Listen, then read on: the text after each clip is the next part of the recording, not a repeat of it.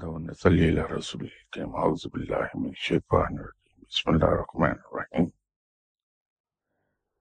یہ دو سوالات کسی صاحب نے مجھے بھجوائے ہیں۔ ایک تو سوال یہ ہے کہ کیا مرشد دلوں کے حال جان سکتا ہے؟ صاحب، میری انڈرسٹینڈنگ کے مطابق دلوں کے حال صرف اللہ بہتر جانتا ہے۔ عالم الغیب صرف اللہ ہے۔ ہاں جسے وہ چاہتا ہے۔ اور جس قدر چاہتا ہے، اتنا علم عطا فرما دیتا ہے۔ کوئی شخص کسی بھی بلند مقام پر کیوں نہ ہو، کتنی ہی اعلی روحانی مرتبہ پر فائز کیوں نہ ہو، وہ دوسروں کے دلوں کے حال نہیں دیکھ سکتا، تب وقت کہ رب تعالی اسے نہ دکھانا چاہے اور اس میں بھی ایک لمٹ ہے کہ جس حد تک اللہ کسی کے دلوں کا حال اس پر کھولنا چاہے وہ کھول دے اور جب کھولنا چاہے اسے کھول دے۔ لیکن یہ کیفیت اس پر ہمیشہ تاری نہیں رہ سکتی کہ اس کے سامنے آنے والے ہر آدمی کا دل کا حال اس پر افشا ہو جائے۔ اللہ تعالی ستار ہے۔ وہ جہاں لوگوں کے عیب چھپاتا ہے، وہاں لوگوں کی سوچوں کو بھی ہم سے محفوظ رکھتا ہے۔ ہم نے کیا کھایا اور کیا پی لیا، اس کو بھی محفوظ رکھتا ہے کہ ہم کسی کے میدے کے احوال نہیں جان سکتے کہ اس نے کیا کھایا تھا۔ میرے نزدیک تو مرشد اپنے مرید کے دلوں کے احوال سے واقف نہیں ہوتا ہمیشہ۔ کبھی کبھار ضرور ہو جاتا ہے، لیکن یہ اسی وقت ہوتا ہے جب رب تعالی اس پر کسی کے دل کا حال وا کر دے۔ اسی ضمن میں مجھے ایک اور چیز یاد آئی کہ لوگ مرشد سے کچھ دینے کی بات کرتے ہیں، یا مرشد کہتا ہے، میں تمہیں فلاں چیز دے دوں گا، فلاں چیز دے دوں گا۔ کوئی کسی کو کچھ نہیں دے سکتا۔ اس لیے کہ کسی کے پاس اپنا کچھ ہے ہی نہیں۔ سب اللہ کا عطا کردہ ہے۔ اور اللہ ہی کسی کے دل میں ڈالے گا کہ میرے فلاں بندے کو کچھ دے دو، تو وہ دے دے گا۔ ورنہ کون اپنے پاس آئی ہوئی چیز سے جدا ہوتا ہے؟ صرف رب ہے جو دلوں میں ڈال دیتا ہے۔ تو کسی بھی شخص کا یہ دعویٰ کہ میں تمہیں فلاں چیز دے دوں گا، تمہیں فلاں چیز دے دوں گا، وہ غلط ہے۔ دے تو ہو سکتا ہے جو خود مالک ہو کسی چیز کا۔ ہم تو کسی چیز کے مالک ہی نہیں۔ حتیٰ کہ خود اپنی جان کے ہم مالک نہیں، اپنے جسم کے ہم مالک نہیں۔ یہ بھی اللہ ہی کا عطا کردہ ہے، اللہ ہی کی ملکیت ہے۔ وہ جب چاہے ہمیں یہ چیزیں ہم سے واپس لے لے۔ کیا کوئی جان دینے سے انکار کر سکتا ہے؟ تو اس لیے مرشد کو میرے خیال میں میری انڈرسٹینڈنگ کے مطابق ایک انسان کے ہی درجے پر دیکھیے، اس کو اسی مقام پر رکھیے تاکہ اسی مقام سے آپ اسے پرکھیں۔ کیونکہ مرشد آپ کا صاحب علم تو ہے۔ صاحب کشف و کرامات بھی ہو سکتا ہے۔ مستجاب الدعوات بھی ہو سکتا ہے۔ صاحب امر بھی ہو سکتا ہے۔ لیکن رہے گا وہ بہرحال انسان۔ اور جب تک کوئی شخص انسان ہے، اس سے غلطی بھی ہو سکتی ہے۔ کوتا بھی ہو سکتی ہے۔ اس سے گناہ بھی سرزد ہو سکتا ہے۔ اس کا پاؤں بھی پھسل سکتا ہے۔ اسی لیے یہاں گفتگو کے دوران کسی موقع پر میں نے یہ ضرور عرض کیا تھا آپ سے، جب شاید مرشد اور مرید کے تعلق کا ذکر ہو رہا تھا یہاں جن نشستوں میں، تو میں نے ایک بات یہ کہی تھی کہ اپنے مرشد کو آپ ہمیشہ ایک انسان جانیے، تاکہ اس سے ہونے والی کسی کوتاہی، کسی گناہ، کسی غلطی پر مرید کے دل میں اس کی طرف سے کچھ کھوٹ نہ آ جائے۔ دل پرے نہ ہو جائے مرید کا۔ جب تک ہم اپنے مرشد کو انسان جانتے رہیں گے، انسان سمجھتے رہیں گے، تو اس سے ہم غلطی کی توقع رکھیں گے، اس سے کوتاہی کی توقع بھی رکھیں گے، اس سے گناہ کی توقع بھی رکھیں گے۔ تو اگر کبھی کسی موقع پر ایسا ہو جائے، تو ہمارے دلوں میں اپنے مرشد کے بارے میں کسی قسم کی کوئی میل نہیں آئے گی۔ اس کی قدر و قیمت، اس کی عزت میں کوئی کمی نہیں آئے گی۔ یہ ایک احتیاط رکھیے، اگر مرشد سے کچھ لینا ہے تو۔ اگر اس سے علم سیکھنا چاہتے ہیں، تو پھر مرشد کو اس سے محبت کیجیے اس سے پیار ضرور کیجیے لیکن اسے ایک عام انسان کے لیول پر ہی رکھیے، تاکہ اس کی کسی غلطی پر آپ کا دل اس سے پھر نہ جائے۔ دوسرا سوال کسی صاحب نے خود میری ذات کے بارے میں کیا ہے اور اچھا ہے کہ یہ میری ایک کوتاہی کی طرف تو جو دلائی ہے۔ میں ان صاحب کا، جنہوں نے بھی یہ سوال بھیجا، میں ان کا شکر گزار ہوں اور احسان مند ہوں کہ انہوں نے میری ایک غلطی کا احساس دلایا ہے مجھے۔ سوال یہ ہے کہ آپ اتنے قریب آ کر دور چلے جاتے ہیں، ایسا کیوں محسوس ہوتا ہے؟ میں اپنے آپ کو ڈیفینڈ نہیں کر رہا، یہ بات کہ جو میں عرض کرنے لگا ہوں، اس سے تعلق میری ذات سے قطعی طور پر نہیں۔ یہ علم کی بات کر رہا ہوں میں، ورنہ میں نے تو پہلے اپنی غلطی کو تسلیم کیا اور میں نے ان صاحب کا شکریہ ادا کیا ہے جنہوں نے میری اس کوتاہی کی طرف اشارہ کیا۔ ہے لیکن علم کی، روح سے اس کی وضاحت میں کرنا چاہتا ہوں، اس سوال کی، اپنی ذات کی نہیں۔ اس کے کئی مزاج ہوتے ہیں۔ فقیر کئی مزاج کے ہوتے ہیں۔ کچھ فقیر مجلسی ہوتے ہیں۔ وہ پسند کرتے ہیں کہ ان کے ارد گرد خلق خدا جمع رہے۔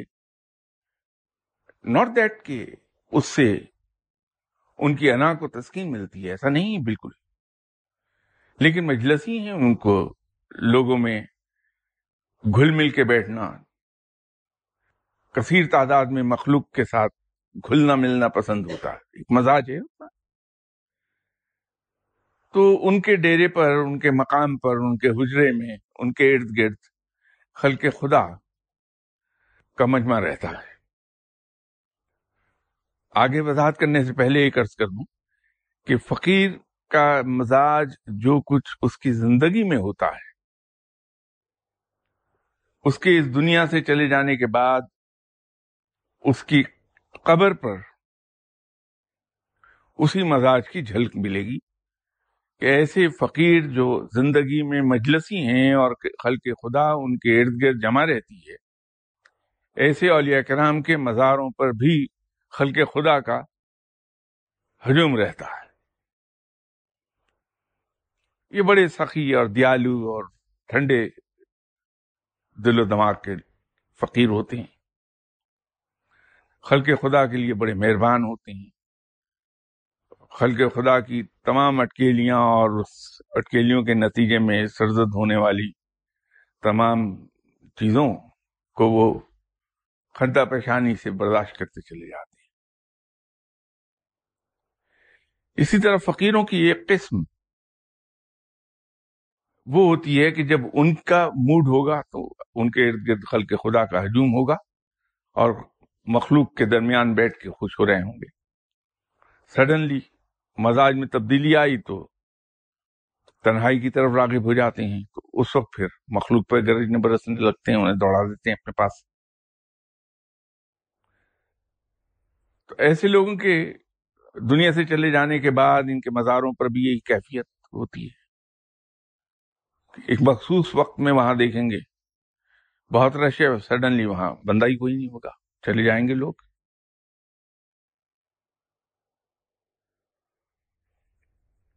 پھر ایک قسم فقیر کی۔ وہ ہوتی ہے کہ وہ بڑے چوزی ہوتے ہیں۔ وہ آدم بیزار تو نہیں ہوتے۔ لیکن گنے چنے لوگوں سے، اپنی مرضی کے لوگوں سے وہ ملاقات رکھتے ہیں۔ ان کے ارد گرد بہت زیادہ لوگ نہیں دکھائی دیں گے۔ نہ ہر ایک سے وہ گھلے ملیں گے۔ بس چند ایک لوگ ہوں گے جن کے ساتھ وہ کمفرٹیبل فیل کرتے ہیں، ان سے گھل مل جاتے ہیں اور ان کے قریب رہتے ہیں۔ یہی کیفیت ایسے لوگوں کے مزار پہ ہوتی ہے، جیسے حضرت میاں امیر صاحب ہیں۔ حضرت پیر مکی صاحب ہیں۔ شاہ المعالی ہیں۔ جو سب سے پہلی قسم میں نے بیان کی تھی، ان میں داتا صاحب ہیں، شاہ جمال صاحب ہیں۔ یہاں دیکھیے کیسا ہجوم رہتا ہے۔ کچھ لوگ ہیں جو اگر کوئی آ گیا تو اس سے بڑی محبت سے ملیں گے، لیکن اسے اس طرح سے انٹرٹین نہیں کریں گے کہ وہ انکریج ہو جائے کہ زیادہ دیر بیٹھی ان کے پاس۔ محبت کا اظہار کریں گے، اخلاق سے ملیں گے، لیکن اس کے بعد کسی نہ کسی طریقے سے اس کا اظہار کر دیں گے کہ اب تمہارا کام ہو گیا، تم جاؤ، وقت ضائع نہ کرو۔ ایسے لوگوں میں ایک صاحب تو میانی صاحب میں دفن ہے ایک ہمارے مرشد صاحب میں میرے۔ ان کا بھی یہی مزاج ہے اور مزار پہ بھی دیکھ لیجیے۔ کوئی آدمی زیادہ دیر بیٹھ نہیں سکتا وہاں۔ فاتحہ پڑھے گا اور چلا جائے گا۔ کچھ لوگ خلق خدا کو اپنے قریب نہیں آنے دیتے۔ ناٹ دیٹ کہ ان کو محبت نہیں خلق خدا سے۔ کوئی ایسا فقیر آپ کو نہیں ملے گا جس کو مخلوق سے پیار نہ ہو۔ لیکن یہ مزاج کی بات ہے۔ اپنے قریب نہیں آنے دیتے۔ ترکی میں جناب شاہ شمس تبریز صاحب وہاں لوگ نہیں ملیں گے آپ کو۔ کلیر شریف میں جناب سرکار سے دلاؤدین علی احمد صابر صاحب ہیں۔ لوگ نہیں ملیں گے آپ کو۔ حضرت علی قلندر صاحب ہیں پانی پت میں۔ سناٹا ہوگا۔ اب بدقسمتی سے جہاں روحانیت کی بات آتی ہے، وہاں میری مجبوری بھی یہ ہو جاتی ہے کہ جو آدمی میرے پاس آتا ہے۔ یہ سنت ہے۔ آپ صلی اللہ علیہ وسلم کا حکم بھی ہے کہ آپ ہر شخص سے اس طرح ملیے کہ آپ کے پاس آنے والا ہر آدمی یہ سمجھے کہ آپ صرف اسی سے پیار کرتے ہیں۔ اس سنت پر عمل تو ہونا ہے، فقیر تو عمل کرے گا۔ تو کچھ فقیر تو اس طرح کے ہوتے ہیں کہ جہاں کوئی بندہ آیا، جو کچھ انہوں نے پیش کرنا ہے ہدیت آنے والے کی خدمت میں اس کی توقع سے زیادہ ہدیہ پیش کیا، اور پھر اس سے کہتے ہیں کہ اب تم جاؤ۔ مقصد یہ ہوتا ہے کہ اس کو لوٹ کے آنے کی میرے پاس ضرورت ہی نہ رہے، ایک ہی بار یہ اتنا لے جائے یہاں سے۔ کہ دوبارہ لوٹ کے نہ آئے میرے پاس۔ تو وہاں لوگوں کو یہ محسوس ہوتا ہے کہ شاید میں میں نے کسی کو اپنے بہت قریب کر لیا یا میں اس کے بہت قریب چلا گیا اور پھر بھاگ گیا۔ وہ ایسی کوتا ہی ہے جو مزاج میں دخل ہو گئی اب میں کیا کروں؟ بہت کوشش کرتا ہوں۔ حالانکہ اپنی جو دفتری زندگی ہے، اس میں یہ صورتحال نہیں یا جو میری ذاتی زندگی ہے، اس میں صورتحال یہ نہیں۔ لیکن یہ شاید جیسے مزاج روحانیت میں بلڈ اپ ہوتا ہے، ان پڑھائیوں کے نتیجے میں جو پڑھائیاں انسان پڑھ رہا ہوتا ہے۔ تو زیادہ تر پڑھائیاں میرے پاس جلالی جمالی پڑھائی بہت کم ہے۔ تو یہ مجھ سے کوتا ہوتی ہے، لیکن اس میں دخل میرے مزاج کو تو کیا ہوگا یا میرے ارادے کو تو دخل کیا ہوگا؟ وہ ایک اندر سے ہی چیز پیدا ہوتی ہے۔ ایک سوال کسی اور صاحب نے مجھ سے لاسٹ سنڈے دعا کے دوران وہ صاحب تشریف لائے تھے انہوں نے۔ پوچھا تھا نور حق کے بارے میں۔ دراصل نور حق تو نام سے ہی ظاہر ہے کہ اللہ کا نور ہے۔ کچھ اولیاء کرام کے مطابق اس کی دو شکلیں ہیں۔ ایک مکتبہ فکر کے فقیروں کے مطابق نور حق کی شکل لو کسی ہے۔ جو بتی موم بتی پر لو ہوتی ہے۔ اس کا جو شولہ ہوتا ہے۔ اس نور کی وہ شکل ہے۔ اور کچھ فقیروں کے مطابق، اس نور کی شکل ایک لہر کسی ہے۔ میرے نزدیک اس کی شکل لہر کسی ہے۔ چونکہ اس کا تعلق رب تعالی سے تو انسانی علم اور انسانی عقل تو وہاں تک پہنچ نہیں سکتی۔ کہ رب سے متعلق رکھنے والی چیز ہے۔ تو ہر فقیر کی کیفیت وہی ہے جو اندھوں نے ہاتھی کو دیکھا تھا۔ جس نابینا کے ہاتھ میں ہاتھی کے جسم کا جو حصہ آیا، اس نے ہاتھی کو ویسے ہی جانا۔ تو یہاں بھی فقیر تو رب تعالی کی بات جہاں آ جائے، بلکہ ہر انسان وہاں تو نابینا ہی ہوتا ہے، کیونکہ نہ اس کی عقل کی رسائی ہے وہاں تک اور نہ اس کے علم کی رسائی ہے وہاں تک۔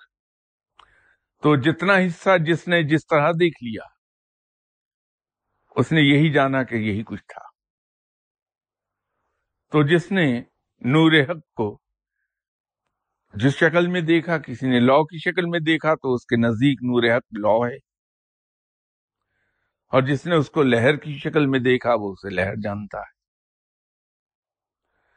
اس کی کیفیات بھی دو ہیں۔ اس کی زندگی باقیات میں ہے۔ اور اس کی موت فنا میں ہے اور فنا کو ابدیت حاصل ہے۔ جیسے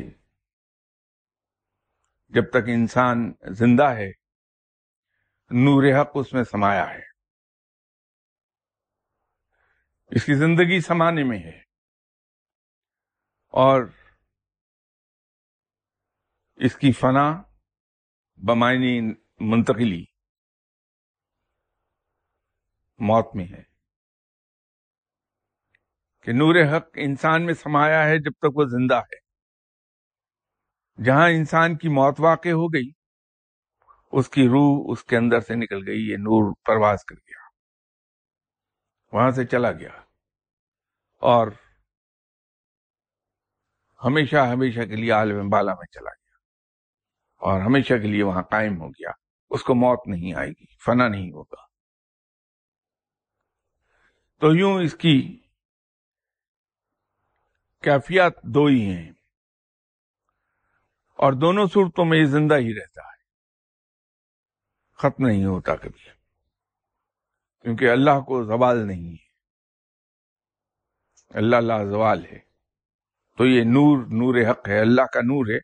اس لیے یہ بھی لازوال ہے۔ آپ کوئی سوال پوچھنا چاہ رہے ہیں؟ السلام علیکم۔ وعلیکم السلام۔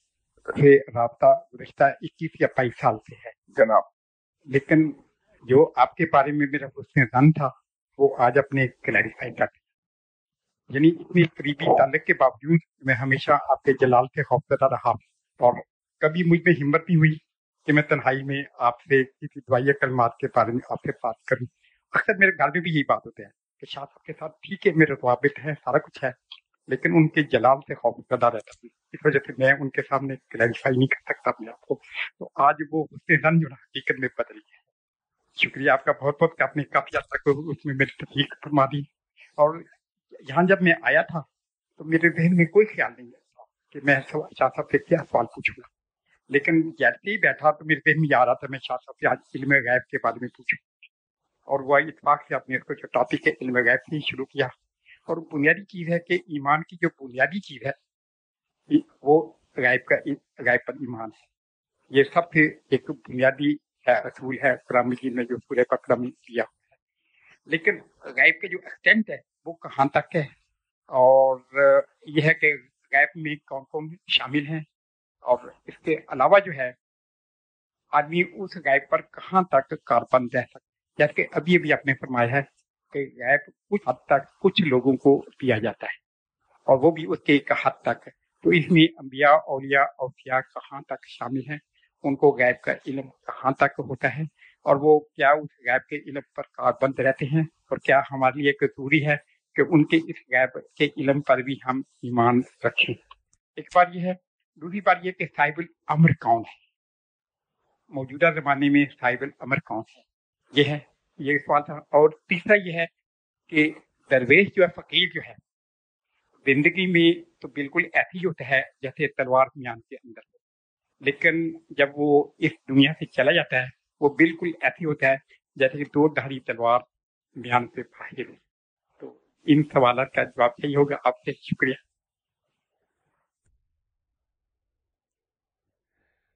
اب جلال، ان لوگوں کو آتا ہے غصہ ان لوگوں کو آتا ہے جو طاقتور ہوتے ہیں۔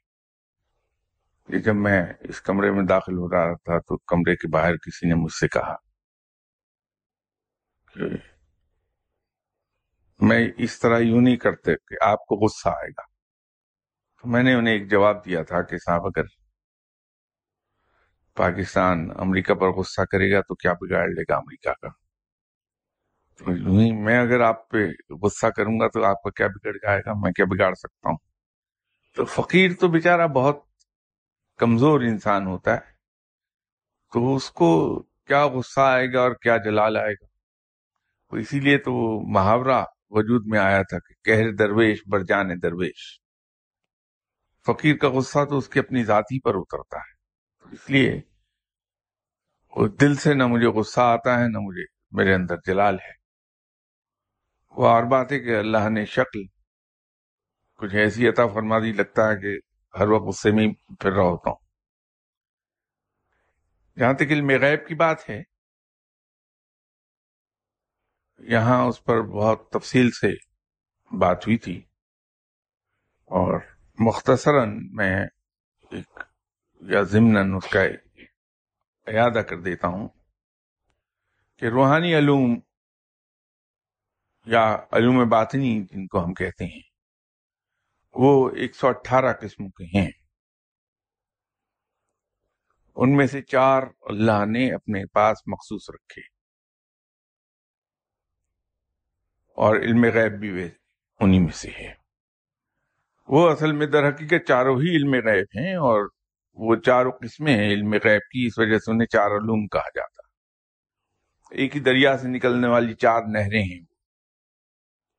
مثال کے طور پہ، علم الغیب القا ہے، علم الغیب الہامی ہے، علم الغیب امتنائی ہے، اور علم الغیب عطائی ہے۔ اب جو الہام، القا اور عطا ہے اس کا نہایت تفصیل سے یہاں کسی گزشتہ گفتگو کے دوران ذکر ہوا۔ چونکہ یہ اللہ نے چاروں علم اپنے اپنے لیے مخصوص رکھے۔ لیکن یہ وہ علوم ہیں جو انسانوں پر واہ کر دیتا ہے۔ تو جس شخص سے وہ جتنا راضی ہوا، جس شخص کو اس نے اپنے جتنا قریب کر لیا، جس شخص پر وہ جتنا مہربان ہو گیا، اسی قدر اس نے یہ علم ان پر ظاہر کر دیا۔ اب کس ذریعے سے کیا؟ وہ چاروں ذرائع یہ ہیں جو میں نے عرض کر دیا آپ سے۔ تو ان چار ذریعوں کے ذریعے سے کیونکہ یہ علم اس پر ظاہر ہوتا ہے۔ ان چار ذرائع سے۔ اس لیے اس کو چار اقسام کا نام دے دیا گیا۔ اس لیے میں نے یہ عرض کیا تھا کہ ایک ہی دریا سے نکلنے والی چار نہریں ہیں کسی نہر سے آپ کو پانی کھیتوں کو سیراب کرنے کے لیے دے دیا جائے۔ پانی وہی ہوگا، اس کا کیمیکل کمپوزیشن وہی ہوگی۔ کنٹامینیشن اگر اس پانی میں ہے تو وہی ہوگی۔ رنگ وہی ہوگا۔ فرق یہ ہے کہ کس نہر سے آپ کو دیا گیا۔ تو نام اس نہر کا آ جائے گا۔ در حقیقت پانی اسی دریا کا ہے۔ قسم وہی ہے۔ اثرات وہی رکھے گا وہ، جو کسی اور نہر سے ملنے والا پانی، ممبئی ایک جو ہوا۔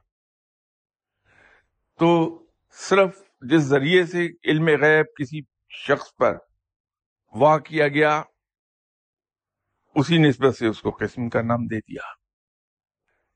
تو یہ ڈپینڈ کرتا ہے کہ کسی شخص کو اللہ کتنا اپنے قریب کرتا ہے، کتنا اسے عزیز رکھتا ہے۔ کتنا اس پر مہربان ہو گیا ہے، اسی قدر اس کو یہ علم عطا فرما دے گا۔ اور بات میں پھر رپیٹ کر دوں گا جو گزشتہ اتوار بھی عرض کی تھی اور اس سے پہلے بھی کئی بار کہی کہ جس پر اللہ مہربان ہوتا ہے، سوال یہ ہے کہ اس کو علم ہی کیوں عطا کرتا ہے؟ عرض یہ ہے کہ جس کو انسان بھی، جس کی سوچ بھی محدود، جس کی عقل بھی محدود، جس کا علم بھی محدود، جس کی محبت کی حد بھی محدود، وہ بھی کسی کو اگر اپنے قریب رکھتا ہے، اس کو عزیز سمجھتا ہے، اس سے محبت کرتا ہے، تو اس کو وہ چیز دینا پسند کرتا ہے، وہ تحفہ دینا پسند کرتا ہے، جو اس کے نزدیک سب میں اچھا ہو۔ تو اللہ چونکہ علم کو بہت عزیز رکھتا ہے، اسے علم بہت پسند ہے۔ تو جس سے بھی وہ راضی ہوگا، اسے علم ہی عطا کرے گا۔ اور علم سے وزڈم پیدا ہوتی ہے۔ اور ایسنس آف وزڈم خود رب ہے۔ تو رب تعالی خود شناسی سے حق شناسی کی طرف لے جائے گا اس سے، علم کے ذریعے سے۔ اس لیے جس سے بھی رب راضی ہوگا، اسے علم عطا فرما دے گا۔ یہ جو پہلے سوال کے ضمن میں ایک بات میں نے عرض کی تھی کہ مرشد دلوں کے حال جان سکتا ہے، تو اس پر میں نے سوال کرتے ہوئے دینے کی بات کی تھی۔ تو کسی مرشد نے اپنے مرید سے یہ کہا تھا کہ جب تک کوئی بندہ رب کے حضور ہاتھ نہ اٹھائے تو رب بھی اسے کچھ نہیں دیتا، تو جب تک تم مجھ سے مانگو گے نہیں، میں کیسے تم کو دوں گا؟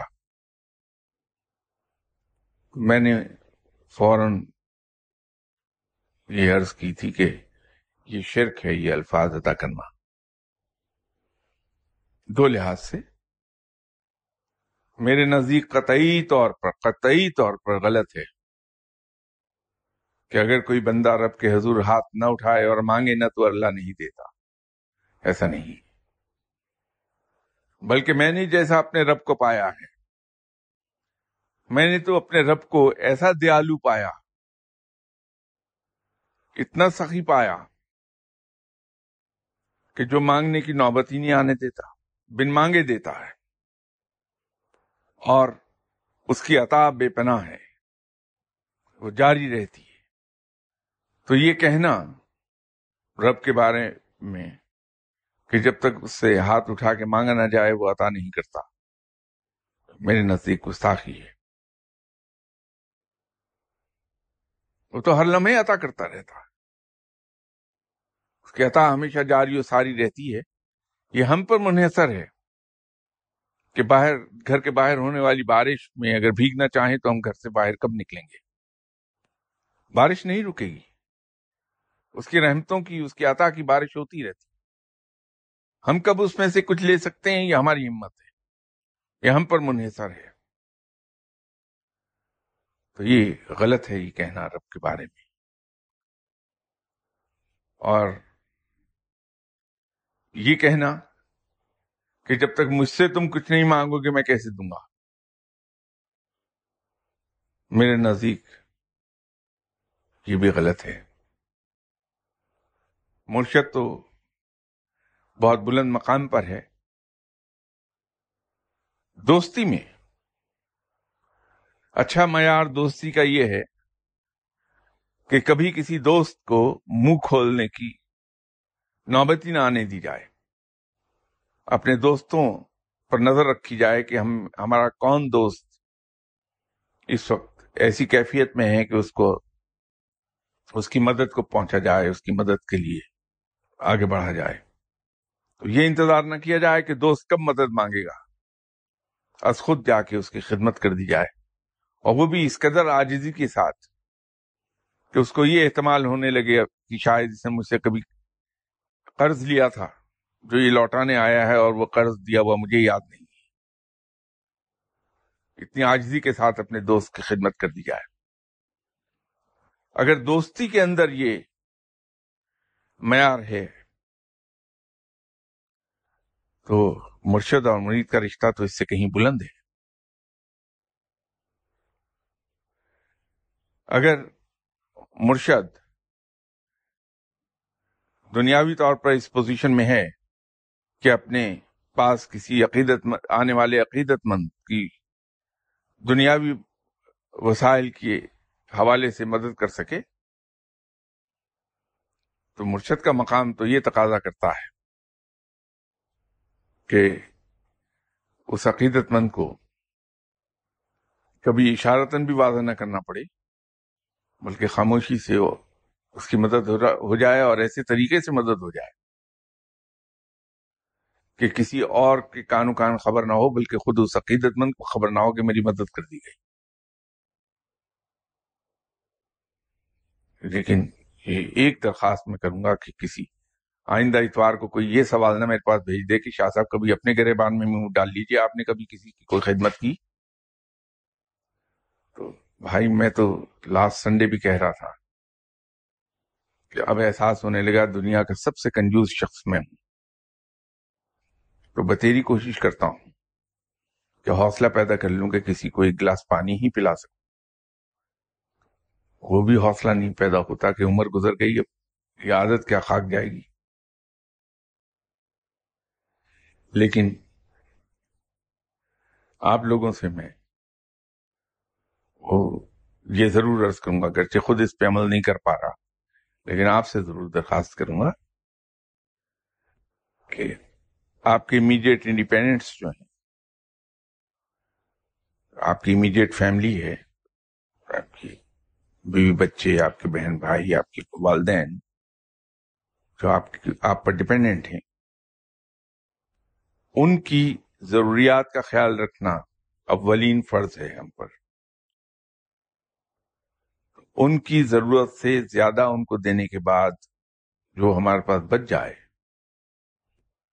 وہ بڑے کھلے ہاتھ سے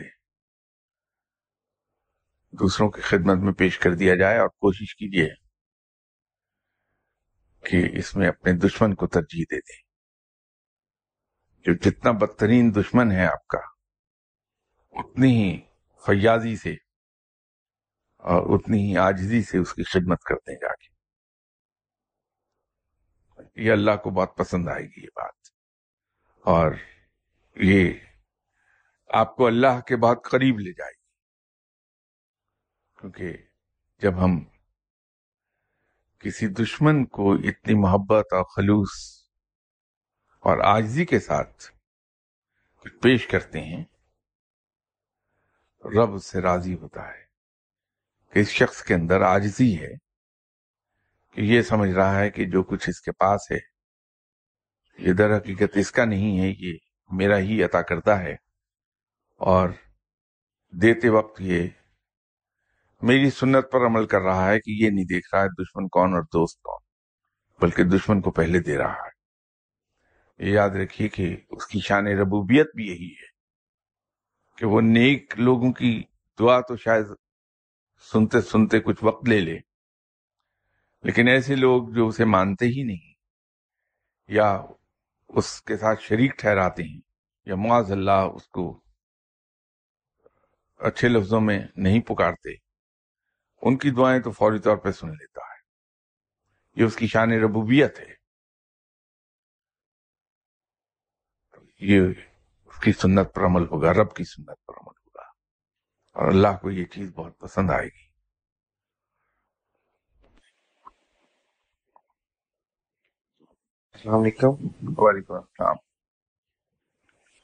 uh, Miraj Waling resume. Um, I would like to ask you about uh, an ayat of Quran that says, uh, "Wama kadrullaha hakka kadrihi." Please expound in conjunction with spiritual illumination of an individual, people, believers in general. In the light of your God gifted wisdom. Thanks.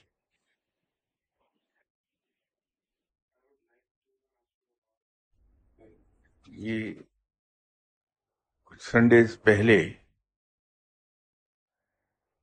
میں نے ایک گزارش کی تھی کہ قرآن آیات کی تشریح میں اوائڈ کرتا ہوں، کرتا ہوا کیونکہ جیسے میں نے اس وقت بھی عرض کیا تھا کہ قرآن کی دو ترتیب ہیں ایک ترتیب نزولی ہے اور ایک ترتیب کتابی ہے۔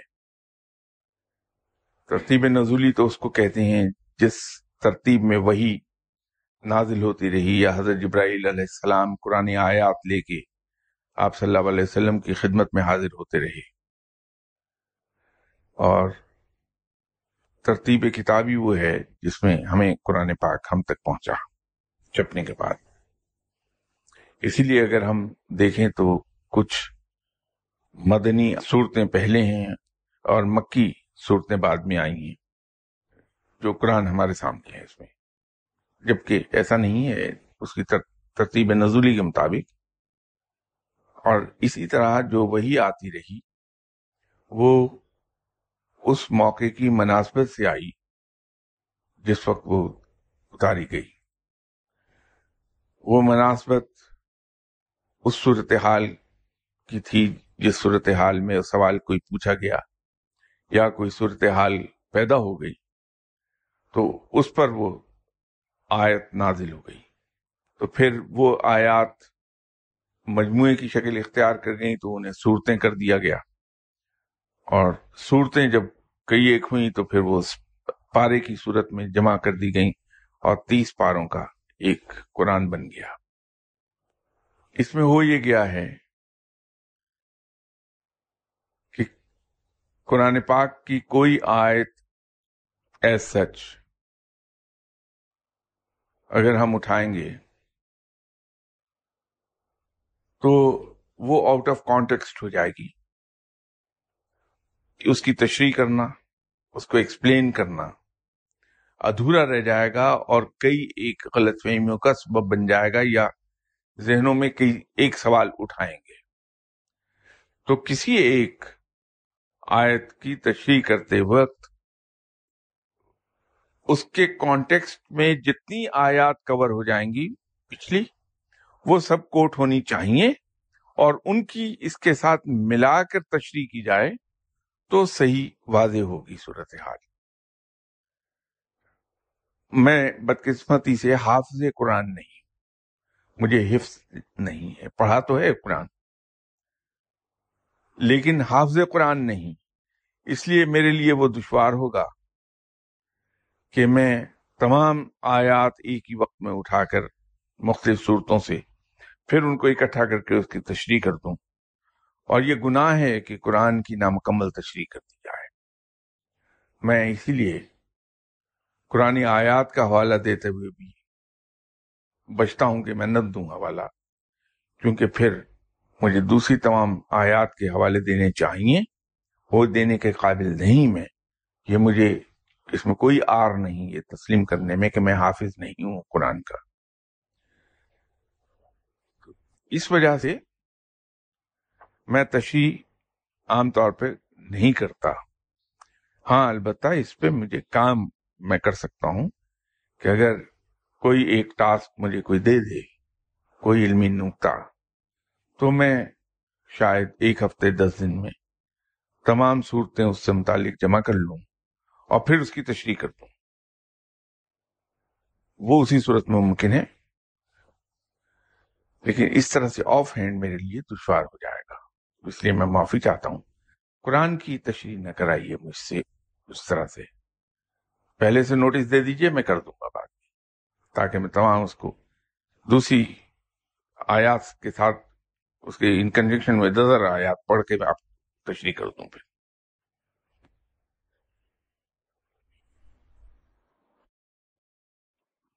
السلام علیکم جی۔ وعلیکم شاہ صاحب میرا نام حسنین ہے۔ شاہ صاحب فقیر کے ڈیرے پر آنا باعث برکت ہوتی ہے۔ لیکن کچھ کام اچھے ہوتے ہیں، کچھ کام نہیں ہوتے۔ اس کے بارے میں کیا کہیں گے آپ؟ جیسے میں کہاں پر تھا، جب آپ کے پاس آیا تھا، میں کچھ بھی نہیں تھا۔ اور اب جب میں یہاں پر پہنچ جاؤں تو میں بہت کچھ بن گیا ہوں۔ وہ بھی سب آپ کی دعا ہے۔ اور میں جہاں پر بھی جاتا ہوں، آپ کا نام ضرور لیتا ہوں۔ لیکن ساروں کے سامنے نہیں کہہ سکتا۔ لیکن لیکن میرے والد صاحب جو ہیں، وہ کچھ اس طرح کا حساب ہے کہ میں وہاں پر نہیں پہنچ پا رہا۔ ان کا کام کچھ بھی نہیں ہو پا رہا۔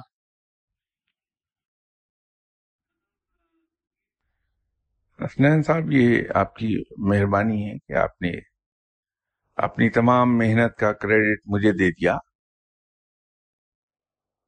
میں نہیں سمجھتا کہ میں نے کبھی کسی شخص کو کوئی سیدھی راہ دکھا دی ہو۔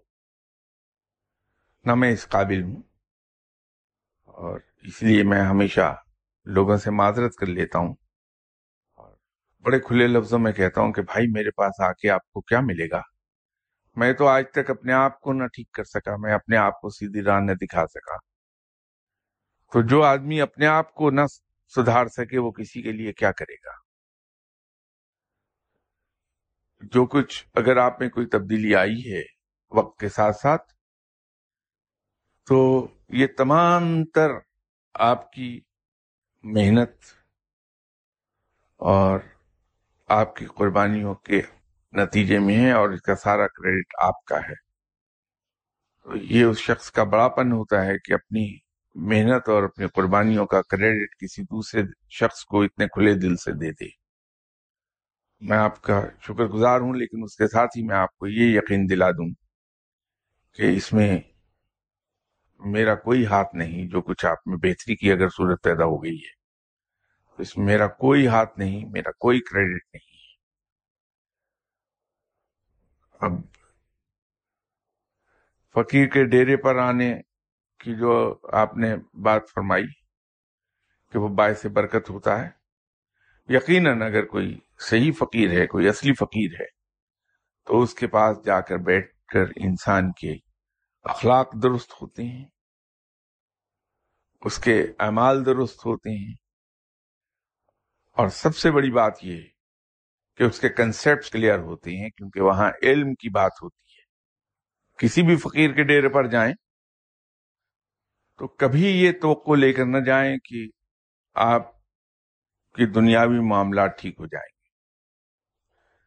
اگر یہ توقع لے کر اس کے کسی فقیر کے ڈیرے پر جائیں گے، تو یہ ایسا ہی ہے کہ سمندر سے آپ دونوں ہاتھوں کا ایک چلو بنائیں اور اس میں پانی بھرنے کی کوشش کریں۔ فقیر سے کچھ لینا ہے تو پھر اس سے علم حاصل کیجیے تاکہ اس کے ذریعے سے انسان کی دنیاوی زندگی بھی سمجھ جائے اور آخرت کی زندگی بھی سمجھ جائے۔ لیکن شرط یہ ہے کہ وہ کسی اصلی فقیر کا ڈیرا ہو۔ اللہ تعالیٰ آپ کو، آپ کے مقصد میں کامیاب فرما دے اور آپ نے اپنے والد صاحب کا حوالہ دیا ہے۔ مجھے نہیں معلوم ان کا کیا کام ہے۔ لیکن میری آپ سے درخواست یہ ہے کہ اپنے والد صاحب کی خدمت میں ضرور حاضر ہوئیے اور جہاں کہیں کسی درویش کے پاس جاتے ہیں، اس سے بھی اللہ کے حضور دعا کرائیے کہ وہ اللہ کے حضور عرض کرے کہ اللہ تعالیٰ آپ کے والد صاحب کی مشکلیں آسان فرما دے۔ آپ خود بھی دعا کیجیے اپنے والد صاحب کے لیے کہ اللہ آپ کے والد صاحب کو جس مشکل میں بھی ہیں، اس مشکل سے نکال لے اور پروردگار آپ پہ کرم فرما دے اور آپ کے والد صاحب پہ کرم فرما دے۔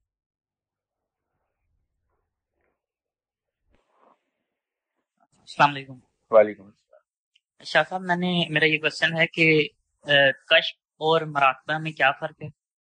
اور صاحب کشف جو ہیں ڈیورنگ کشف ان کی کیا فیلنگز ہوتی اور ایز فار ایز دا مراقبہ از کنسرن تو کیا ہم جیسا گناہ گار بندہ اس کو کنڈکٹ کر سکتا ہے؟ یا اس کے لیے کوئی پری ریکویزٹس ہیں؟ اسپریچولی پار ہونی چاہیے یا کیا ہے اس کے لیے؟ یا کچھ وظائف ہیں؟ یہ پلیز ایکسپلین صاحب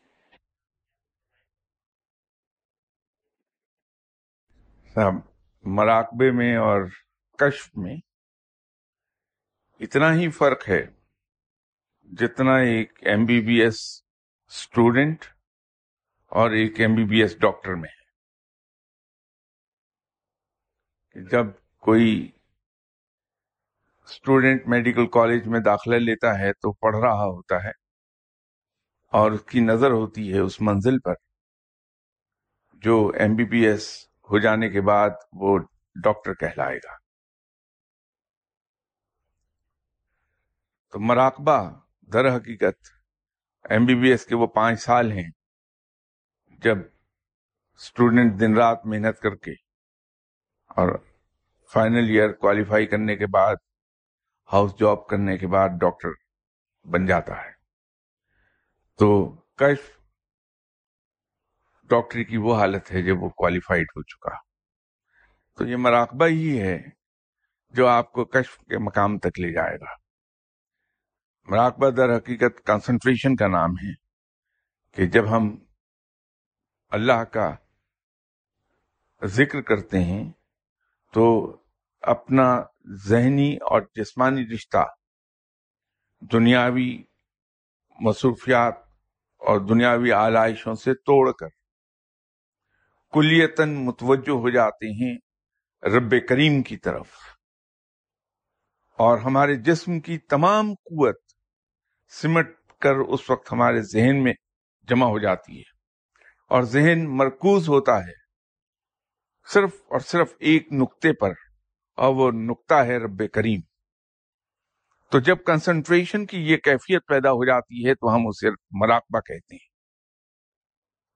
اور یہی مراقبہ جب کرتے کرتے انسان کی ایک پریکٹس ہو جاتی ہے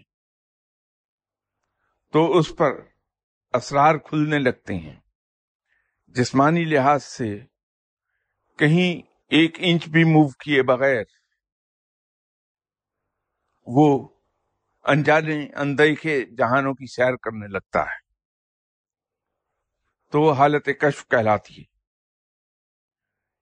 اس کو آسان لفظوں میں ہم یوں کہہ سکیں گے کہ کشف انسان کا ٹائم اینڈ سپیس سے بیونڈ ہو جانے کا نام ہے اور مراقبہ ٹائم اینڈ سپیس کے بیونڈ ہو جانے کے کیپیبل ہونے تک کی محنت کا نام ہے یوں کہہ لیجیے، یہ آسان الفاظ ہیں اس کے۔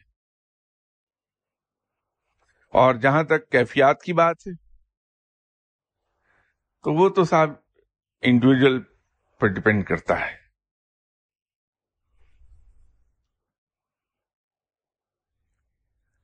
ایک زمانے میں مجھے جنون سوار ہو گیا۔ یہاں کسی مزار پہ بعد میں ان صاحب کے دستے مبارک سے مجھے تیسری خلافت عطا ہوئی۔ میں ان کے مزار پر جا کے ہر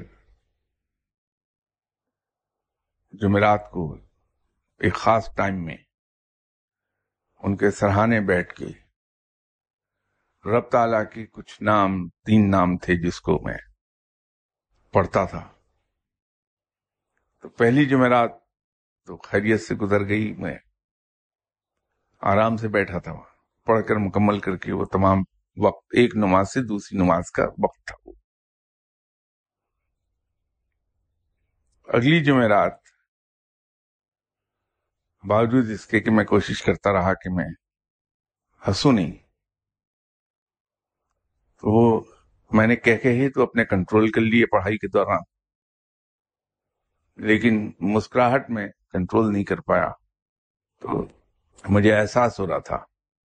کہ ہر شخص مجھے دیکھ کے حیران ہو رہا ہے کہ یہ شخص پاگل تو نہیں، پڑھ رہا ہے تسبیح اور بلا وجہ میں ایسی براڈ مسکراہٹ ہے اس کے چہرے پر۔ تیسری جمعرات کو میرے اندر وہ کیفیت پیدا ہو گئی کہ مجھے کہہ کہے روکنا مشکل ہو گیا۔ میرا تمام جسم ہل رہا تھا ان کہہ کہوں کی وجہ سے۔ اگرچہ میں نے ہونٹ دونوں دانتوں کے نیچے لیے ہوئے تھے کہ آواز نہ نکلنے پائے میری لیکن وہ کہہ کہ روکنا بہت دشوار ہو رہا تھا۔ اور چوتھی جمعرات کو یہ حال ہو گیا کہ میں صرف آدھا گھنٹہ بیٹھ سکا اور اس کے بعد میرے کہہ کے بلند ہونے شروع ہو گئے وہاں مزار پہ۔ تو لوگ اپنی فاتحہ خانی چھوڑ کر میری طرف متوجہ ہو گیا کہ یہ پاگل ہو گیا، بندہ بیٹھا۔ تو اسی کہہ کے لگانے کی کیفیت میں باہر بھاگ گیا۔ انتہائی بدتمیزی ہے جو حرکت ہو رہی تھی مجھ سے۔ تو وہاں پھر میں نہیں بیٹھا۔ لیکن ہوا یہ کہ وہ تیسری یا چوتھی مرتبہ جو گیا تو پھر ان صاحب مزار سے ملاقات ہو گئی۔ تو انہوں نے میرے سر پہ دستار رکھ دی اور فرمایا کہ مبارک ہو تم کو۔ سلسلہ قادریہ میں خلافت میں نے عطا کر دی۔ تو یہ جو کیفیت ہے، یہ مجھ جیسا نااہل اور بدتمیز شخص اگر ہے، تو یہ حرکت بھی کر گزرے گا اس کیفیت میں میں نے کر دی۔ لیکن اگر آپ جیسا نیک اور اچھا انسان ہے تو اسے ایبزارب کر جائے گا ہر چیز کو۔ ظاہر ہی نہیں ہونے دے گا۔ تو مین ٹو مین ویری کر جائے گی اس کی کیفیت۔ اس لیے اس کو ایکسپلین کرنا خاصا مشکل ہے کہ اس کے وہ کیفیت کیا ہوگی مراقبے کے دوران اور کشف کے دوران؟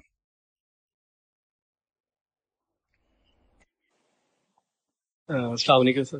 وعلیکم سر ایک تو یہ جو بھی آپ نے آنسر دے رہے تھے اس کا جب کنسنٹریشن بندہ اتنی زیادہ کرتا ہے اللہ تعالیٰ کا ذکر کرتے ہوئے تو اس میں جو نمبر آف کاؤنٹنگ ہے وہ اگر بندے کو یاد نہ رہے تو اس کے لیے وہ یہ کر سکتا ہے کہ نارمل روٹین میں ایک دن بندہ جتنے نمبر اس نے پڑھنے ہیں، اس کو نارمل ٹائم دیکھ کے بھی اتنے منٹ میں میں یہ پڑھ سکتا ہوں۔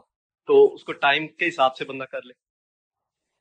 اور نمبر دو، یہ ہے کہ قرآن پاک میں جو حضرت سلیمان علیہ السلام کے دربار میں، وہ جو ایک تخت پیش کرنے کا واقعہ ہے، وہ جو علم ہے، وہ ڈیفیوز کرنا ایک چیز کو اور موجودہ جگہ پہ اس کو لے آنا، یہ موجودہ زمانے میں اس پہ کوئی ریسرچ ہے اور کوئی ایسا کام ہو رہا ہے؟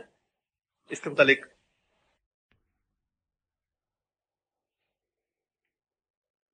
دیکھیے کاؤنٹنگ کا جو قصہ ہے، کتنے افسوس کی بات ہے کہ جو رب ہمیں بے حساب عطا کرتا ہے،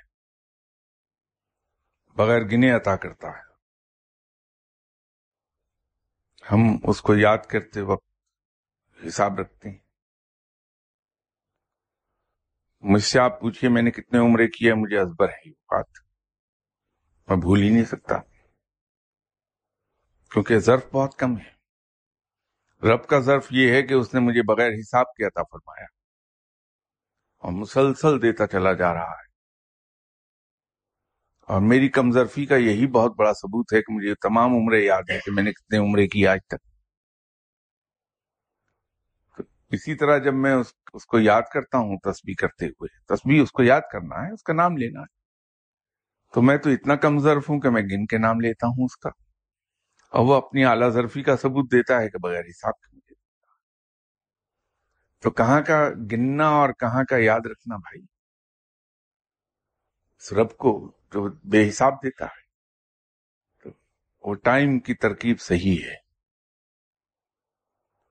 باقی جو تخت کی بات ہے، ابھی غالباً لاسٹ سنڈے اور سنڈے بٹ لاسٹ کسی نے اس پہ بات کی تھی تو میں نے اس کا جواب پیش کیا تھا ان کی خدمت میں۔ بات یہ ہے کہ رب تعالی جس طرح اپنے علم کی، علم لدنی کی خوشبو خود پھیلا دیتا ہے، وہ چھپتا نہیں۔ اسی طرح رب کی قدرت کسی سے مخفی نہیں رہتی۔ اگرچہ اس نہج پر کسی نے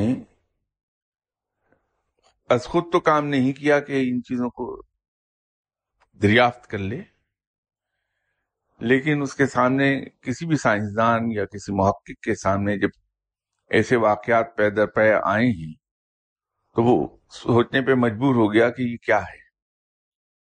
جیسے ہم ایک واقعہ اکثر کوٹ کرتے ہیں مسلمان حضرت عمر رضی اللہ تعالی عنہ کا کہ انہوں نے اپنے سالار کو جمعے کے خطبے کے دوران مسجد نبی صلی اللہ علیہ وسلم میں ممبر رسول صلی اللہ علیہ وسلم پر کھڑے ہوئے اسے ہدایت دے دی تھی۔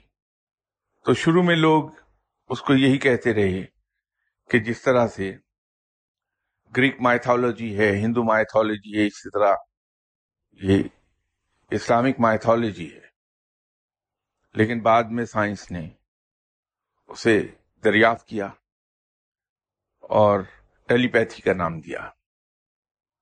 ہمارے یہاں ایسے اولیاء کرام کے بہت سے قصے ہوتے ہیں جس کو ہم تو کشف کہتے ہیں کہ وہ اپنی جگہ پر بیٹھے ہوئے کسی اور مقام کی خبر دے دیتے ہیں کہ وہاں یہ ہو رہا ہے۔ تو جب یہ عیسائی دنیا میں یا ڈیولپڈ دنیا میں قصے پیش آئے کچھ لوگوں کو، تو سائنسدانوں نے اور دوسرے ریسرچ اسکالرز نے اس پر کام کیا۔ تو انہوں نے اس کو ڈسٹنٹ وینگ کا نام دے دیا۔ لیکن تسلیم کر لیا سائنس نے کہ یہ ممکن ہے۔ لائک وائز ہمارے یہاں ایک بات کہی جاتی ہے کہ ایک روحانی مرتبہ ہے ابدال، کہ ابدال ایک جگہ سے دوسری جگہ اپنے جسم کو ٹرانسفر کر لیتے ہیں۔ تو پہلے تو وہ چونٹی جو برازیل اور لاطینی امریکہ کے دوسرے ملکوں میں پائی گئی، اس پر کام ہوا کہ اس چونٹی کو سائنسدانوں نے ایک کپ میں بند کیا، اس کو کلر وغیرہ لگا کے، نشان لگا کے۔ تو وہ تھوڑی دیر کے بعد وہ دوسری ٹیبل پر پائی گئی۔ تو یہ کپ خالی تھا، اس کا گلاس میں بند کیا شیشے کے کہ یہ نظر آ جائے ٹرانسفارم ہوتی ہوئی۔ تو معلوم ہوا کہ وہ دیکھتے دیکھتے وہاں سے تو غائب ہو گئی اور کسی اور ٹیبل پہ پائی گئی۔ تو اس کا انہوں نے نام دے دیا ٹرانسفارمیشن کا۔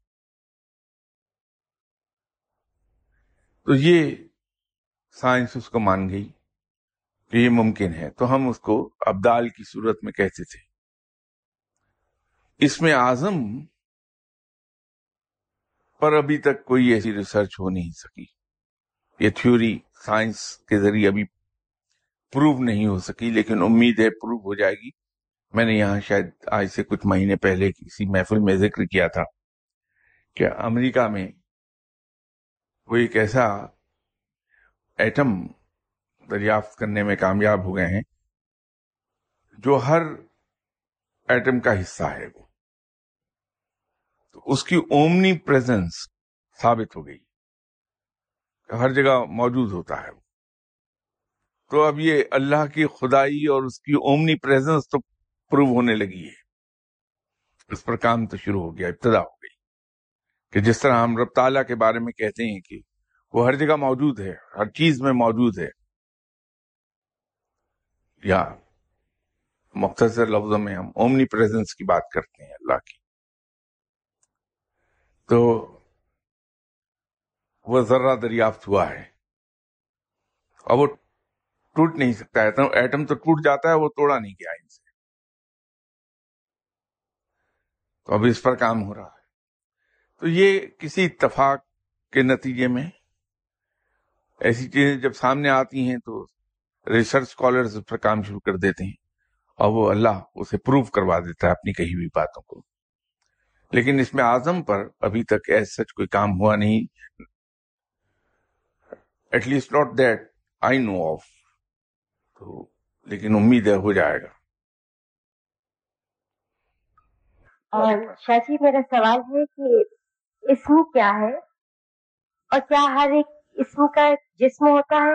اور حضرت آدم علیہ السلام کو اللہ تعالیٰ نے جو علم الاسما عنایت فرمایا تھا، اس کی براہ کرم وضاحت فرما دیجیے۔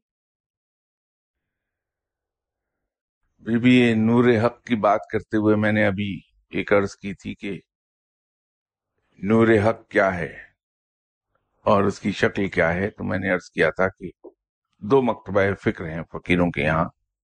ایک کہتا ہے لو ہے، دوسرے کہتا ہے لہر ہے۔ رب کیا ہے؟ نور ہے۔ تو اس سے متعلق رکھنے والی چیزیں، اس سے جتنی بھی چیزیں متعلق ہیں، وہ بھی نور ہی کا حصہ ہیں۔ تو وہ مجسم تو ہے نہیں۔ آپ کے سوال کے جواب میں یہ عرض کر دوں اب یہ وقت کم ہے، لیکن یہ جواب بڑا لمبا ہو جائے گا۔ ہندوازم میں یہ جو بت پرستی در آئی، یہ در حقیقت اسی کا نتیجہ تھی کہ اس وقت جب ہندوازم دنیا میں انٹروڈیوس ہوا، آج سے پانچ سے لے کے سات ہزار سال کا عرصہ گزرا ہے،